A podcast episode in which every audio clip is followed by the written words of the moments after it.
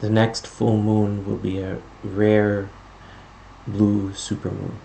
Hi, I'm Dr. Sri Banerjee, certified astrologer, and in this segment, I'm going to be going over some of the implications of the next full moon coming up on um, August the 30th, 2023 at 9:35 p.m. Um, so let's go ahead and get started here. Um, uh, the first thing when you're looking at the full moon is um, looking at what the signs are. Um, and um, what I mean by signs is what the astrological signs are. So the moon, for instance, is in Pisces. and then opposition to that, which is always the case, the opposition is always considered the opposite sign, and this is in Virgo.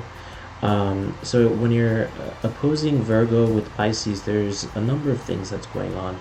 Uh, Pisces is kind of a dreamy sort of uh, plan, planet, or dreamy sort of sign um, that is ruled by Neptune.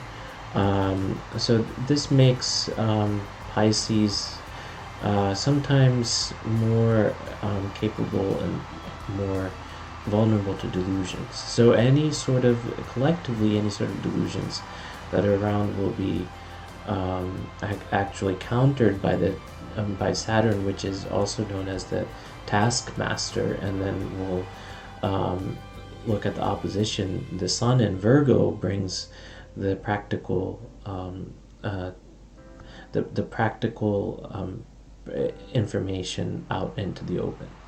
Um, so ensuring that this opposition is maintained is something that is going on in the full moon. Uh, some of the astrologers um, were talking about looking back at the full moon um, that may have taken place on uh, that did take place on February the twentieth, and seeing some of the intentions um, from then to um, what the full moon that will be taking place in two days. Um, so um, what else is going on? Taking a look at some of the planets here.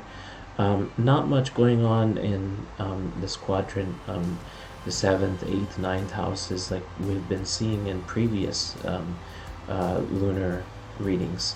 Um, you're actually seeing Pluto in the tenth house, which sometimes, a lot of times, means some sort of transformative. If you're looking for career changes or, or something that you might be um, taking into another um, journey, then this would be something that you can kind of um, try to unravel um, more than um, what is shown here. This Pluto is in Capricorn. I'm not I'm not spending too much time with outer planets here. Um, they're not they don't move that rapidly. in the first house, there's Jupiter and Uranus. And this is kind of out of the box thinking, understanding how to uh, uniquely um, solve problems which um, may not be apparent in, in terms of um, how to address. Um, Mars is always um, looking here, opposition to Neptune. I think we're seeing some of these same themes that we've been describing between the moon uh, sun opposition. So, the, in summary, this is what is going on.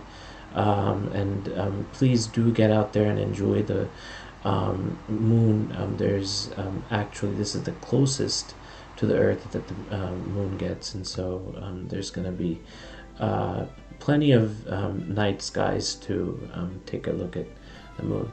I hope this has uh, provided you uh, with some insight. Thank you for listening.